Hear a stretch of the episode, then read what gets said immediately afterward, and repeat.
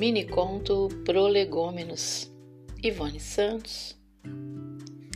Eu queria estar na casa da rua Sanders, no fim do mundo de pé, como aquela mulher do L. Freud desapossada, despojada, que não se abate em autoacusações e remorsos, vivendo apenas e a casa cercada de imensidão por todos os lados e coberta pelo céu infinito.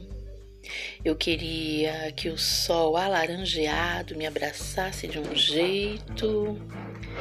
Eu queria poder gritar, gritar, gritar onde só Deus me pudesse ouvir. Eu queria estar numa casinha no meio do nada, em lugar nenhum. Eu, eu mesma e eu.